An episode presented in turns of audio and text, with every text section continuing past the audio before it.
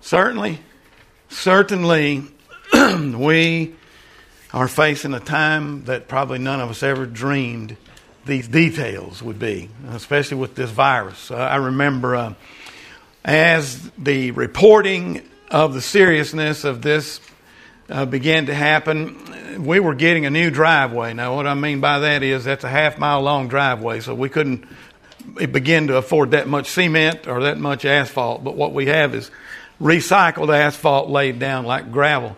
Then it gets hard again and kind of becomes like a road. We got off that muddy thing. It was a blessing. But the man that was contracting that work and doing it for us, as we began to talk about this coronavirus, he said, Do you, either of you happen to even know anybody who has it or has had it? Well, it just had become serious. And the answer right then was no. But currently, with this second wave, you'll be pretty much a standalone person if it hasn't come a whole lot closer to your home and your family this time around. Um, there's all kinds of speculation associated with this and everything, every move that's made in our country these days. But uh, the truth that we can count on is that it has come closer to home this time around. It's been pretty, pretty difficult. I uh, saw some things in the bulletin. I'd like to ask a couple of questions. Um, on the back, it says upcoming events, prophecy training every Tuesday at 6.30, followed by prayer meeting at 7.30. Can somebody answer me if I ask the question, how many are coming? Are there many? It varies. It varies. When it's the best, is it very many? probably uh, 10. 10. Okay. Okay. Uh, Vespers Friday night at 7. Is that well attended? I guess it kind of depends on what you call well attended, huh? I guess I saw both answers on that one. Okay. Well, that's interestingly enough, friends. My uh, entire time of preaching has been dominated by the fact that there are plenty, plenty of preachers to tell us that the world's coming to an end and about the prophecies found in the books of Daniel and Revelation. And God has used me and during all that time to point back to Calvary and God's love for man and the sinner's need for Christ and these basic fundamental things that probably could have been preached in most any, at least Protestant church. But you see, friends, now, the words of Jesus that we find in Matthew 24, they don't seem like they could become any more, uh, more true than they are right now. You look around, and this disease is only one thing, but violent crime is up, vehicular accidents, natural disasters. Something's going on all the time. And like Jesus said in Matthew 24, people were carried away in the flood and caught by surprise because they kept adjusting to everything that changed and continued living their lives the way they always had. He also said when he comes back, it will be the same way. People will be ready and others will be uh, experiencing something as though it was a thief in the night, and they won't be ready for it. And so, because of that, and because of the way the world has turned out in the last couple years, of course, things were building before that, but in the last couple of years, the Lord has not changed the mission that He gave me, but He certainly has added the urgency of the times in there, and we're in some serious serious times right now. Um, there's a church in our area. There's an Assembly of God church, and when you pass by, there's a sign where you put the letters on the sign, sort of like what you had out here. I noticed you got a new sign. I like it. Nice. But this one you could write a message on, you know. it's, it's had many messages, and right now, currently, it says, Don't believe a lie. Don't believe a lie.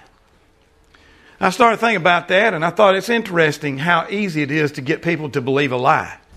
And the reason I say that is angels, who before human beings ever uh, existed, angels in heaven with much higher intelligence, especially more than sinful man, and much more supernatural ability, knew that they had been created by the Lord Jesus, by God, They knew they had been sustained by this God, and yet one rebel was able to take one out of every three angels over to his side and cause them to believe a lie. Don't believe a lie. Boy, I just wonder what went in, was going on in the mind of the person who wrote that, you know. Don't believe a lie.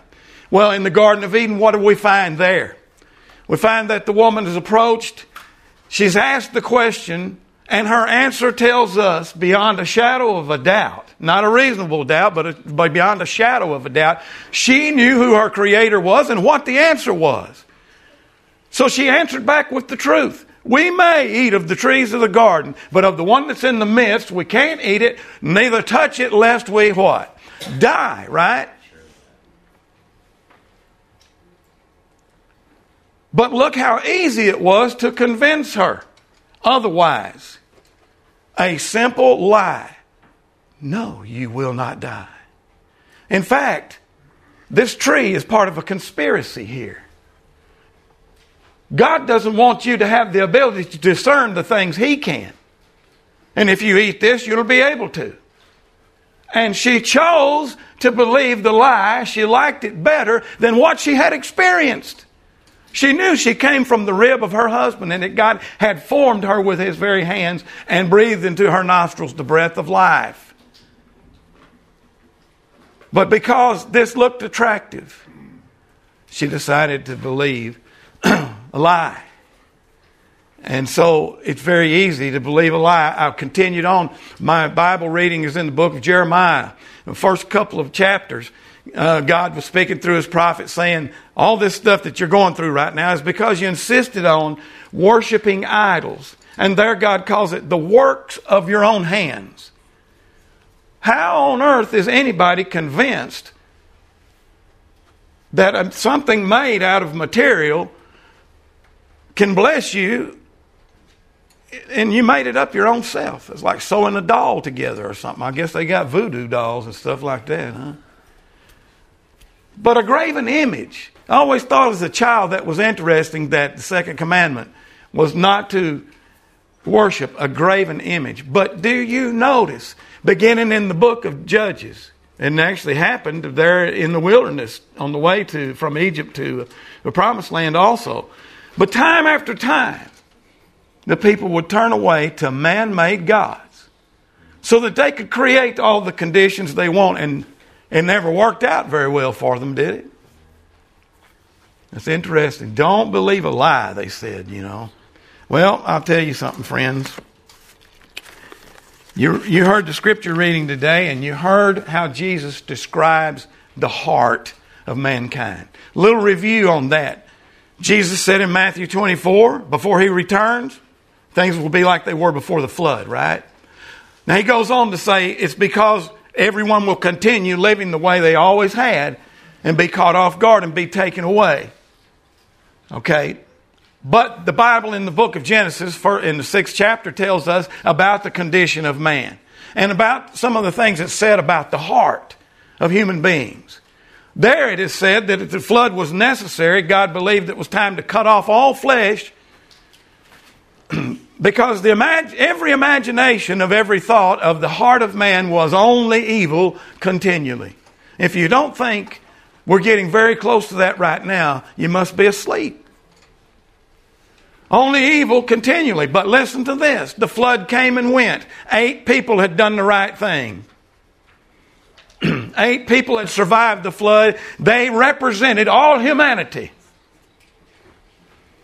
And when they sacrificed, the Bible said God smelled the smoke and it was a sweet smell to him. And he said then, I'll never again cut off all flesh with a flood because the imagination of man's heart, who's he talking about? Noah, his wife, his three sons, and their wives. The imagination of man's heart is evil from his youth. Prophet Jeremiah writes about the human heart and says, The heart is deceitful above all things and desperately wicked. And we find, I heard this, another preacher told me this. Now, I guess he told everybody there. but the, the more accurate translation into English would, be, would have been to say incurable. But it sounded so hopeless that the King James translators used another application that gave us desperately wicked. Desperately wicked. So Jesus talking to the people there who had seen the disciples, we just talked about it in Sabbath school, having grabbed the wheat and done this work on the Sabbath day and also eaten without washing their hands. So here was the criticism. These are the laws that were invented back during the, the, um, the exile, and they're not part of the Ten Commandment law. And so Jesus said, No, what comes out of the mouth is what defiles the man because the mouth is speaking what's in the heart. And then that horrible list of things that our brother read out is what's in the heart of man. And I'll tell you something today, friends. It's a transformation of our hearts that God is looking for. Do you understand? In that lake of fire are going to be people who were so disciplined that you probably lusted after them, not in the wrong kind of way, but wish that you had been more diligent about your. And they're going to be on the wrong side of that thing. They're going to be ready to go into the lake of fire. Why? Because they did everything that they see on the surface through their own strength. I'm going to tell you right now, an addict stays addicted so long, not only because the body keeps crying out for him to continue, but way back in their mind is the thought that someday, someday I'll have the desire enough to quit. And that someday don't ever come. And even for those who have overcome and they think they did it in their own strength, God still was the one that gave them the power. Remember, the Lord said, My strength is made perfect in weakness. You want to go out and face the devil, friends, with a heart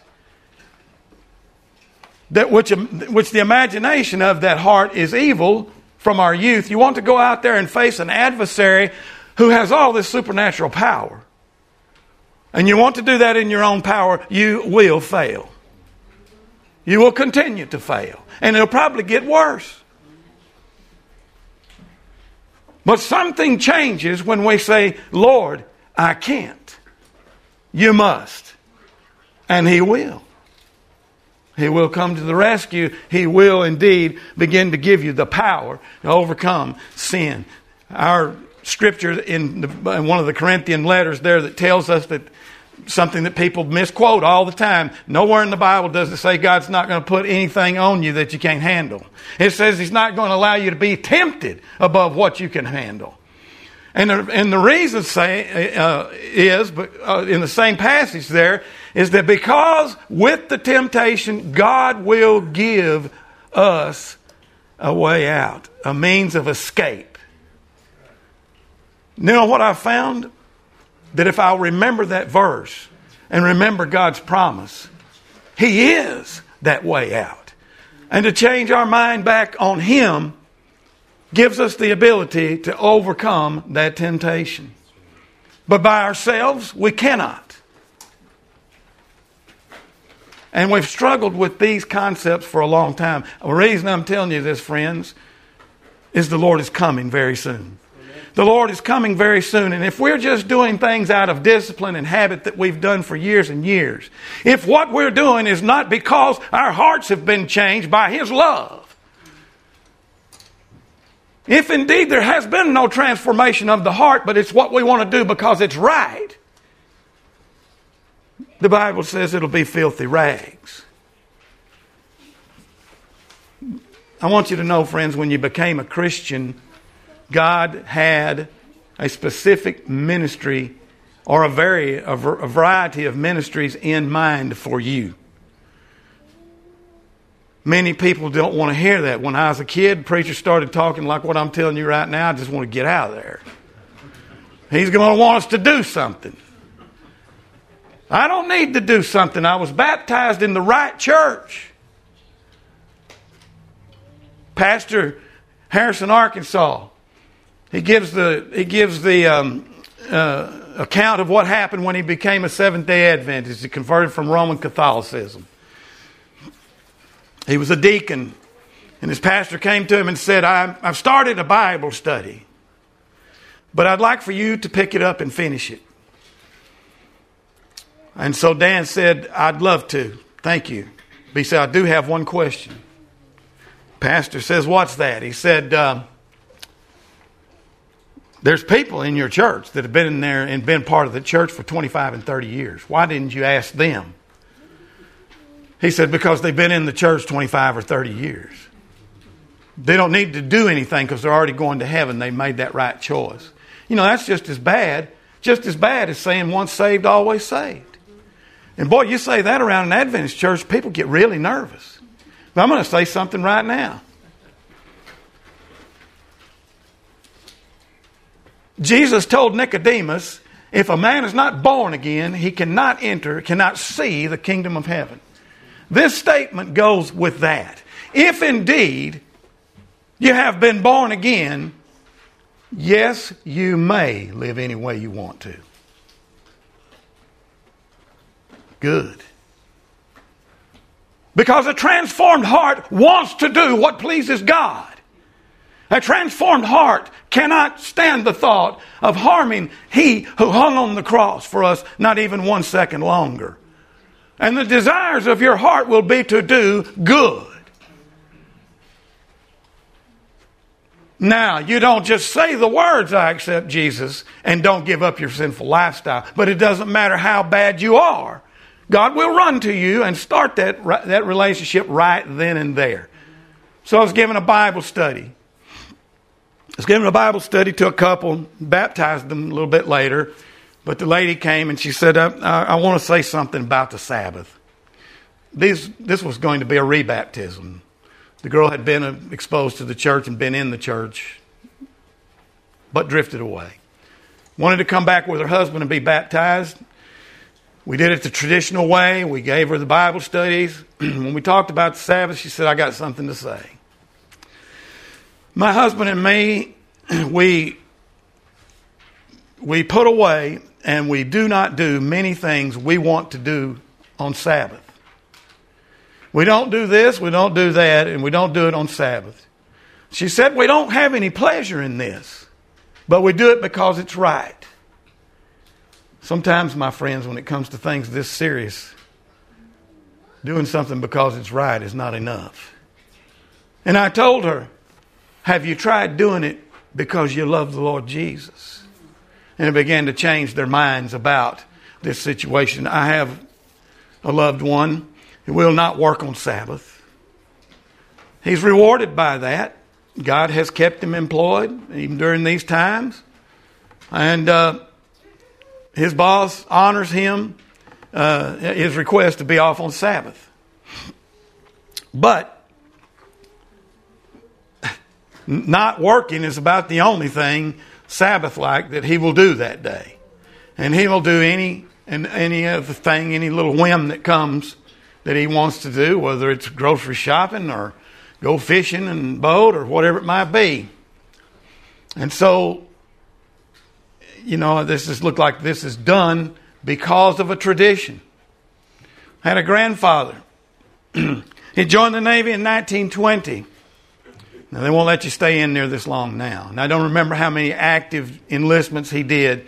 But after he was through with active duty, he went into the Navy Reserve and he retired from the Navy in 1965. He did 45 Navy years. He smoked L&M cigarettes. And he smoked them right and left.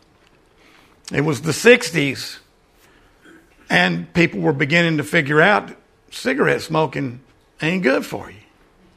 I remember the first warning I saw on the side of a package of cigarettes. A warning the Surgeon General has determined that cigarette smoking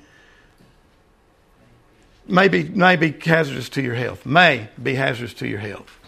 Now they're, they're brave enough to say we'll cause emphysema, lung ca- cancer, and COPD. But at the time, big tobacco companies and everything else not going to enjoy that, but they had to put it on there.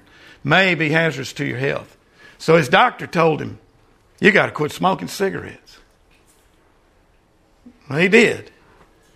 Because he traded them in for Roi-Tan Falcon cigars. and he died of lung cancer at 87 years old.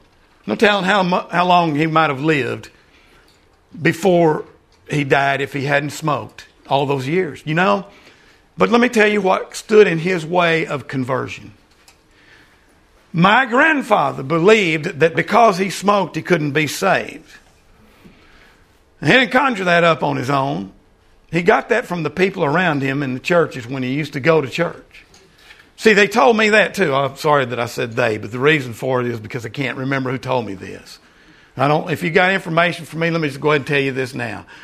Potluck and all that. If you got information from me and you start it with they, and that's your source, don't waste your time.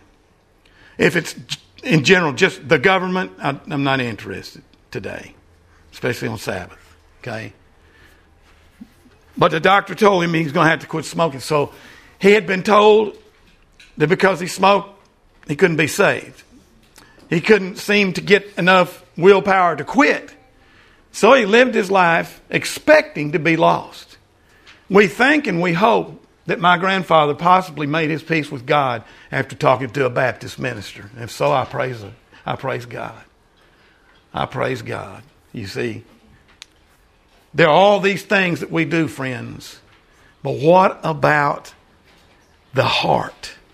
What about the heart? Friends, you were given an opportunity for a ministry when you became a Christian. I want to share a little bit about ministry. You know that I've served in, in a Texas prison as a preacher for 11 years, and Bernard's done it. And you just can't believe, you cannot believe the blessings that come from that.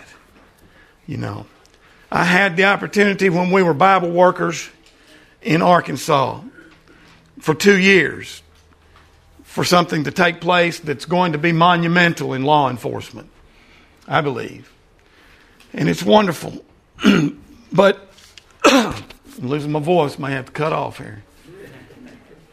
Um, there we were, and I'm just telling you these stories because I want you to know that if you do pick up that cross, you do decide to let God direct you and give you a ministry. And I'm going to tell you, making sure you got two and a half hours on Sabbath for church, that's not a ministry, friends. It's helping people outside this church. Because it was quoted today, not all who say to me, Lord, Lord, will enter the kingdom of heaven, but he that's done the will of my Father. Is that expressed what that will is right then and there? Not necessarily, but in Matthew 25, the same scene is set when Jesus said, at the end, he will separate the goats from the sheep. And to the sheep, he'll say, Come in and enjoy because I was hungry and you fed me. I was thirsty and you gave me drink. I was sick, you came to me. I was in prison, you visited me. Do you hear me? The brother of James, James 1 27 said, Now, pure religion and undefiled before God and the Father is this to visit the fatherless and the widow in their affliction and to keep oneself unspotted from the world. I have a proposition to make. If you will let God keep you busy visiting the father and the widow, I'm fatherless and the widow, rather, and people in need, and drug addicts and every form of life, you will have a much easier time keeping yourself unspotted from the world, friends, because you won't have time for it. You won't have time for these things if you're busy doing what Jesus did.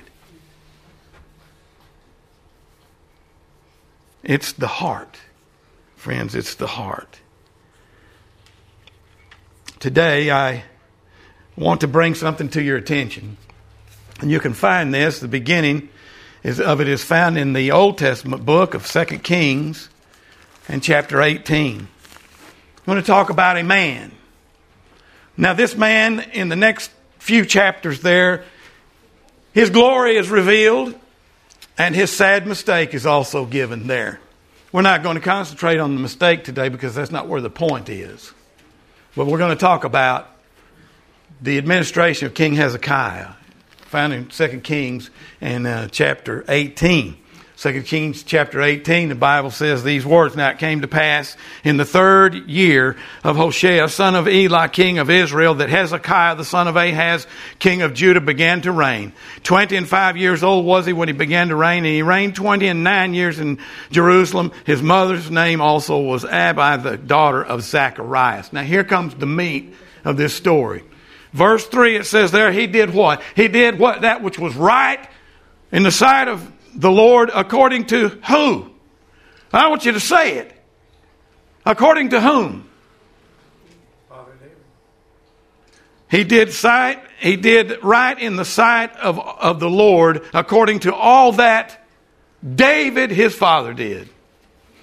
Do you remember David? Do you remember what David did?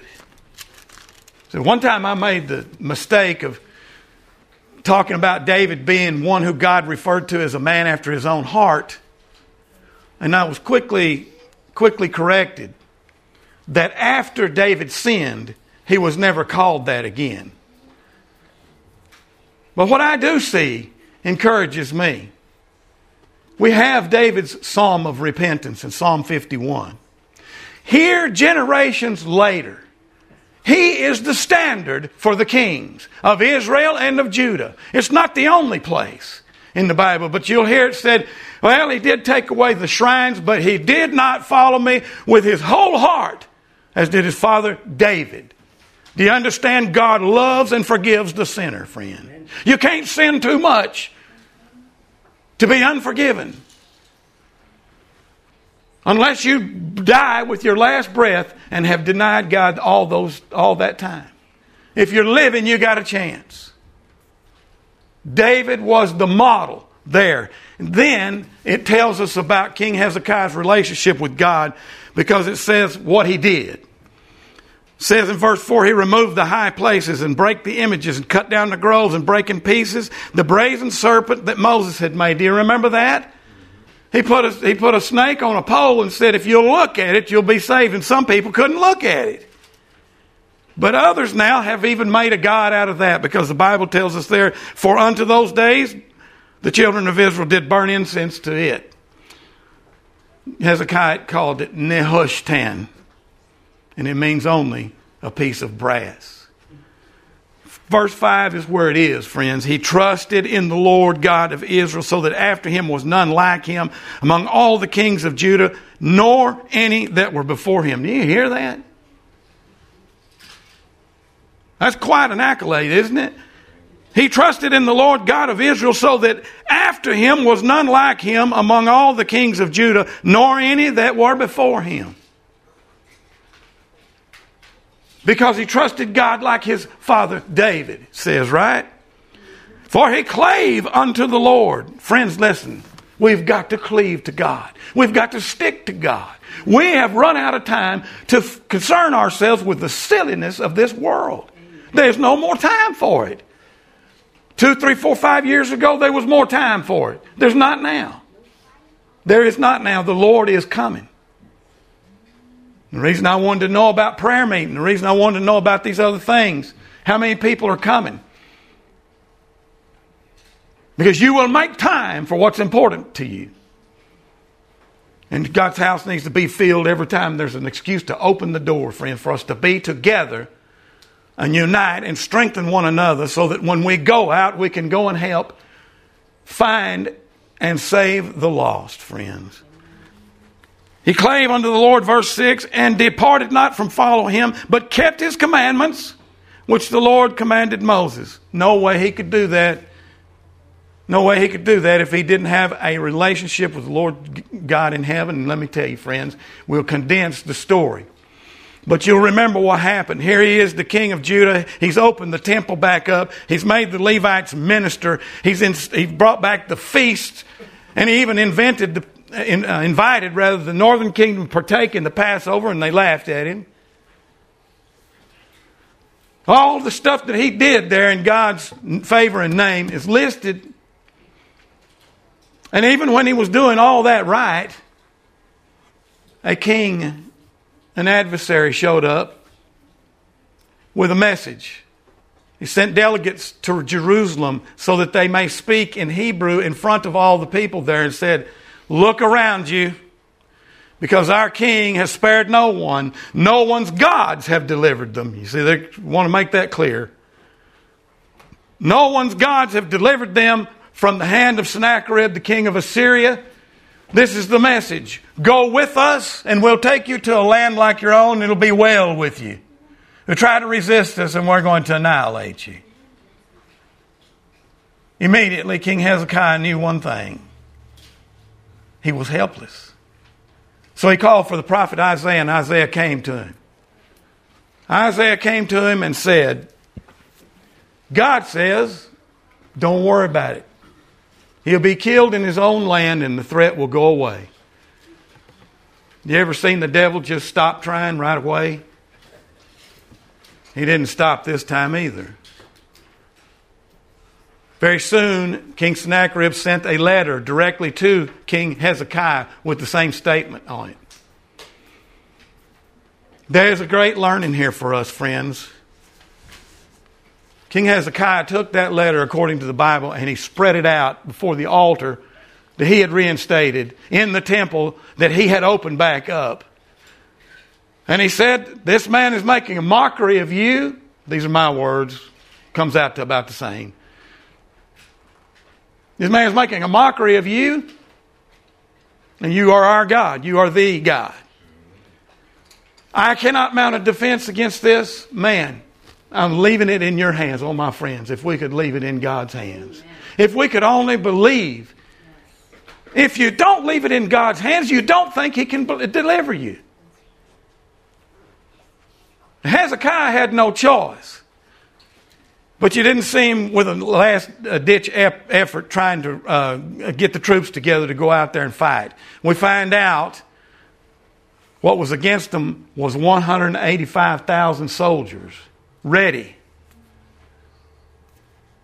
But because King Hezekiah prayed to the God of heaven, the Bible tells us the next morning a single angel had been through the camp of the Assyrians and slew all 185,000 soldiers.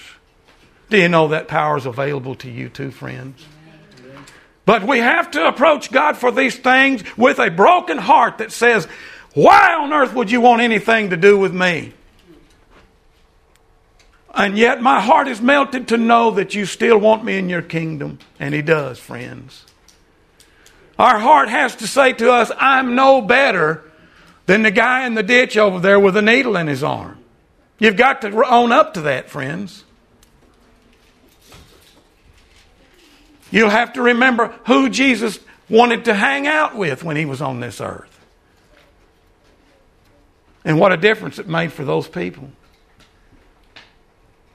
Little lady from Ouachita Hills uh, University or college up there in Arkansas. She told a wonderful story. In the midst of her story, it told you about her training and up, upbringing.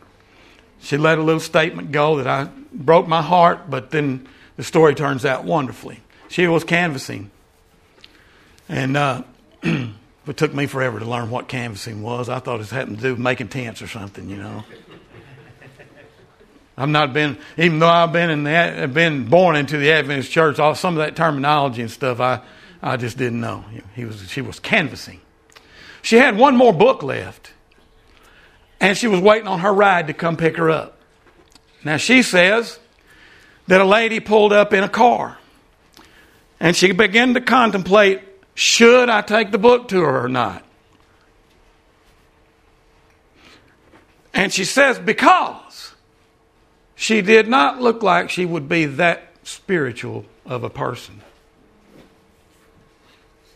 Do you know people look at me all the time and they think they think they know which party, political party I would favor over the other one? They, they just know it by the way I look, they think. I'm not for either one of them, I can tell you that. She didn't look like she would be that spiritual. She went ahead on with the book, friends. She gave her the book and they became friends and they kept up with each other. See, because this girl went against the prejudices that she had been taught, and she had her mind stayed on Jesus Christ, she had the ability to approach. Yes, let me tell you, ministry will take you to the highest of highs and the lowest of lows. There we were in Arkansas. I started to tell this, now I'm going to finish it. We'll get out of here. We started in Arkansas. Let me tell you what happened. Our pastor would leave the district sometimes as long as nine weeks straight and go back to Europe. Okay? And if you know who he was, I'm not, I'm not trying to say anything bad about the guy. I'm just telling you the way he ran the church. And other times for a month, a month or so at a time. Wouldn't be even in the country sometimes. So when Christy and I got there, Bible work was a secondary thing. We had to pick up pretty much doing the pastoring of one of those churches. And it was a wonderful experience. At the same time, the county there, Sevier County, Arkansas, got a new sheriff. New sheriff and his top deputy, that top deputy is Christy's cousin. We're very proud of him. They began to look over things and realize what had happened to their community and their county because of methamphetamine. The previous sheriff and the sheriff's department had this attitude if you're going to be filthy and a drug user, you're getting out of our neighborhood, out of our realm, and we get you off to the Arkansas Department of Corrections as quickly as we can. But the new sheriff was able to see these people kept getting out, right back in the system, and it never broke the cycle. He could see that prison was not helping these people. So they invented something they called the program. And if you have Discovery Plus, you can see the program. And quickly, what that is, they take candidates who are facing a long time in prison over drugs. And if they'll agree to do a 90 day intensive detox, detoxification of these drugs, they'll let them walk on their sentence. The judge is in on it too. He presents, she approves, they give them the opportunity. Now, if they've completed, but then they get arrested again, they've had their chance and they'll go to prison. But that's the very thing that took place. Well, you know, when I was there, I also got the opportunity to do uh, men's Bible study. In men's Bible study, the first time I went, we were finished. I said, now that we're praying, our eyes are closed. I said, anybody that wants to start a journey with Jesus Christ today, just raise your hand, he'll see. I think I did something similar the second time, but by the third time, when I was doing just like I am right now, thought I was really rolling. A man stood up from the back, walked all the way down, stopped me. I said, I thought you wanted to go to prison. You want to die. No, I didn't say, say anything. He said, he tears in his eyes. I can still see it too. I'm going to tell you it's tough because it's a sad story and a great story. He said, I want to get saved right now. So we laid hands on him and he made his decision to give his life to the Lord Jesus right then and there. Let me tell you something, friends. Within two more weeks, 14 more men had done this very same thing. One of them was his own son. They were in prison, they were in jail together. And the jail administrator bought me a horse trough, and one October morning in 2017, we baptized all 15 of those men. The highest of highs. They don't got nothing on cable TV that I can watch that's going to top that. They don't have a sporting event that's going to top that, friends. They don't have anything. Motorcycle come close. They don't have anything. There's nothing in this world that can come really actually come close to having done this without ever making an invitation. Do you know you can tell that the Holy Spirit has been with you if you don't even have to make an appeal and 15 men come down? It's the highest of highs.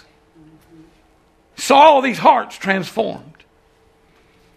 Now, let me tell you about the Son. The son said during our Bible study, he said, when we're doing this, I'm fine. He said, if I'm reading my Bible in my cell, I'm fine. But if I'm idle too long, all I want to do is a big shot of dope. That's what he told me right then and there. The last I talked to him, do you know what he told me? That jail experience changed my life. And I haven't touched anything since then. Not substance, not alcohol. Well, it's all substance, but he hasn't any powdered substance, no alcohol. He quit meth and everything. These are the highest of highs, friends. So he called me in February of 2020. He said, I need you to come back to Arkansas. He said, My dad and my Uncle Willie got in an argument, and Uncle Willie took a baseball bat and he killed my dad. The lowest of lows, friends. The lowest of lows. Went back to preach that funeral. And I was preaching the funeral of a guy who hardly ever held a regular job. A guy that had used used uh, uh, all kinds of stuff and had his, da- his bouts with methamphetamine. But late in his life, instead of those things, he stood up and helped give the courage and power to other men to come forward and give their lives to the Lord Jesus. I loved doing his funeral because I could tell that story. People in the community had known him for years, thought he didn't amount to much. He was a pretty good evangelist in my book. Just before we left, Christy and Amelia had been gone almost two months already. But just before we left, the parish, the area there got a new pastor. Here come a little guy, real feisty. He was all the time about, man, you gotta do all these deep. He was always, he was wound up. Let me tell you, you ain't seen nothing if you think I'm wound up. you don't know how happy I was. I said, the Lord sent a shepherd, and I can go home now. So he started the job. In a couple of weeks, our larger church in Mena split on him, didn't even give him a chance. He split. In no time, his wife had a heart attack. But first, he was diagnosed with Parkinson's disease. Then, the kids back home in West Virginia were having emotional problems, and one had even attempted suicide over a boy. And so pastor's wife, Sue, had to go back and forth between West Virginia and Arkansas and stay gone like a month at a time. I went back for a funeral that he preached. He looked like a used up dish rag. And he stood there next to the, the hearse and he called me over and he said, Brother, I want to know what you think. And I said, About what? He said, About my ministry. And I didn't answer him fast enough. Remember how he was. So he said, I want the truth. And I said, Brother, I don't think I know what the truth is. I said, I don't know. He said, I'm thinking about getting out of the ministry altogether. With that much storm, I don't blame him. I said, I'll be praying for you. I can't tell you. I can't advise you either way. I said, We need a pastor here, but I understand what you're saying. Well, we went back some months later. It was on his week to preach in DeQueen. He would go to first and third Sabbath. I couldn't believe my eyes. In a double breasted suit, looking like a Chicago gangster from the 20s, no hat. There he was. And the people responding, and I couldn't believe my eyes. So I texted him the next day. I said, It looks like you've weathered the storms and God has brought you through and things are clicking and working now. He said, You're absolutely right. He began to want to talk to me at times about different members in the church and stuff. Should I worry about this? Is this any threat or is it okay? And so we, our, our relationship continued even though I'd come back to Texas. I couldn't believe my eyes. I was so happy. Evidently, he and his wife were happy about it too because just a few months later, they decided to take a little trip to Branson and they got sick. And about three weeks ago, Wednesday, I guess, Pastor Ron passed away from the COVID 19 virus. It's the lowest of lows and the highest of highs, friends. I am not able to tell you that everything's going to be wonderful. But let me ask you something. In the face of this thing we have going on today, would you rather die of a disease or would you rather go down as a martyr standing up for Jesus Christ? I've had a disease that was about to take my life before when I had that third stage case of cancer and what I went through to get well from it. And I remember saying at the time, if I didn't believe I had the chance because God said in my anointment uh, service that He was going to save me, and if I wasn't this young, I ain't doing this. I'd rather die. I'd go down. I'd rather die, go down in a blaze of glory, some kind of way. Friends, let me tell you all this comes to you have a ministry. If you don't know what it is, let me tell you where you find out on your knees. And as a church, you've got to come on prayer meeting. You've got to come to Vespers. If they're having it, get here. I understand about work, work out me this, blah, blah, blah. Friends, the time is running out. You, you don't understand. that was an excuse maybe 30 years ago. It's, it's not good now. Excuses don't work. Remember in the garden? The serpent beguiled me and I did eat. Didn't work, right? When Jesus comes, well, I, I just never made it much because I was working. Ain't going to help. And then work's not the only thing. People stay home and watch TV. No, we need to be together, friends. We need to keep those hearts together so that they are transformed. Then the Lord tells us if we drink of that living water, He talked about in John 4, that it will become in us a well of water springing into eternal life. And you help other people to the foot of the cross. There is no more time to be shy and timid, friends. Because let me tell you, right now a mass of Christians are being united in our country. Do you think they're being united on humanitarian things? Do you think, what do you think? Is this over political things? This is the thing that our Bible and our messenger told us about would be coming. There would be a religious system that would invoke the mark of the beast and everything else. The truth of God's Word needs to be shed like a light, friends. It needs to be given out there. And if we can't do it, we need to start on our knees. And before any ambitious programs are dreamed up, we need to be together in church on our knees, and God will answer. He will tell you exactly what He wants you to do. Last little thing, I've got a new part of my ministry. I take my motorcycle, I wear my motorcycle garb, and I go to the Walmart there in Cleburne. And I take our special little Steps to Christ books that have had the covers changed for the motorcycle ministry that Pastor Tom Hughes had designed. and I meet people and plant seeds there. Ministry information's inside if they ever want us for anything. There's nothing to it. But it's a funny thing beginning to happen. Beginning to have more people turn me down than I used to never. I went, went years with just one person ever saying no. But there are other people, friends, who appreciate and need the help. The last time I was there, I was down to two books. A woman came by I just hung up with my wife saying, I'm only got two more books. I'll be done in a minute. I'm going home. She started buying. I called her attention. I said, give you a free book. She said, Oh, thank you. And uh, she started some conversation. I got lost now. Of course, I do that, but don't remember what she was saying. but as I replied, she said, That's funny. And I thought, What on earth did I say that was funny? So I said, What did I say that was funny? She said, Oh, no, I'm sorry. She said, uh, It's funny that taking this book made me feel better. I said, Oh, well, I'm glad to hear that. She said, I've been crying all morning. I said, I'm sorry, don't cry. God's got it. It's in, God's in control. Everything be all right. She said, I've been in oncology all day and they want to do this infusion thing on me.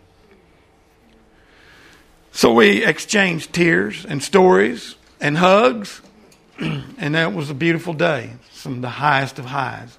I don't know where it's going, but she's interested in the book, I can tell. And she's desperate now. But I was able to share my story of victory over cancer. And, and that's stuff that they did and saved me 30 years ago. Of course, it was God who decided to go through the regular route of medicine. He could have, he could have healed me right there on the spot. But I didn't ask for no details. I just asked to be healed. I didn't want to see my sons grow up with their mother and without me. So we're late, but I can tell you this Our hearts, friends, that's where it is. All the discipline that's necessary to be a good Seventh day Adventist will be found if our heart is transformed. Will be natural if our heart is transformed. Will not be a labor if our heart is transformed. If doing things for God seems to be a labor, friends, we need to go back to the restart button, which is on our knees, because He's a loving God and He'll never turn us away. He'll never turn us away. Let's pray and get it, get it over with here, friends. Father, we'll thank you, Lord. Thank you for the beautiful Sabbath, the truth of the Sabbath, Lord. We thank you, Father, that you have given us an opportunity to be part of your mission, Lord. We understand that you're angels and you could convert all the hearts that are going to be converted without one human being helping. But we thank you today, friends, of uh, Lord, because you use us like friends and give us the ability to be part of your saving power. Oh, Lord, it's all in you. But a part of that process, you involve us, and it brings us to the highest of highs. Father in heaven, we'll remember those highest of highs. And Father, we thank you even for the lowest of lows. We thank you, Father, for the trials that come our way and for the, for the ability and opportunity to trust you more. Forgive us of our sins, Lord. Help us to realize the urgency of the times. And if nothing else, since many people live in the country, inspire the hearts, Lord, to open the homes and have small prayer groups together in the home and begin to be ready for your return, Lord. Thank you, Father, for all these things now in Jesus' name.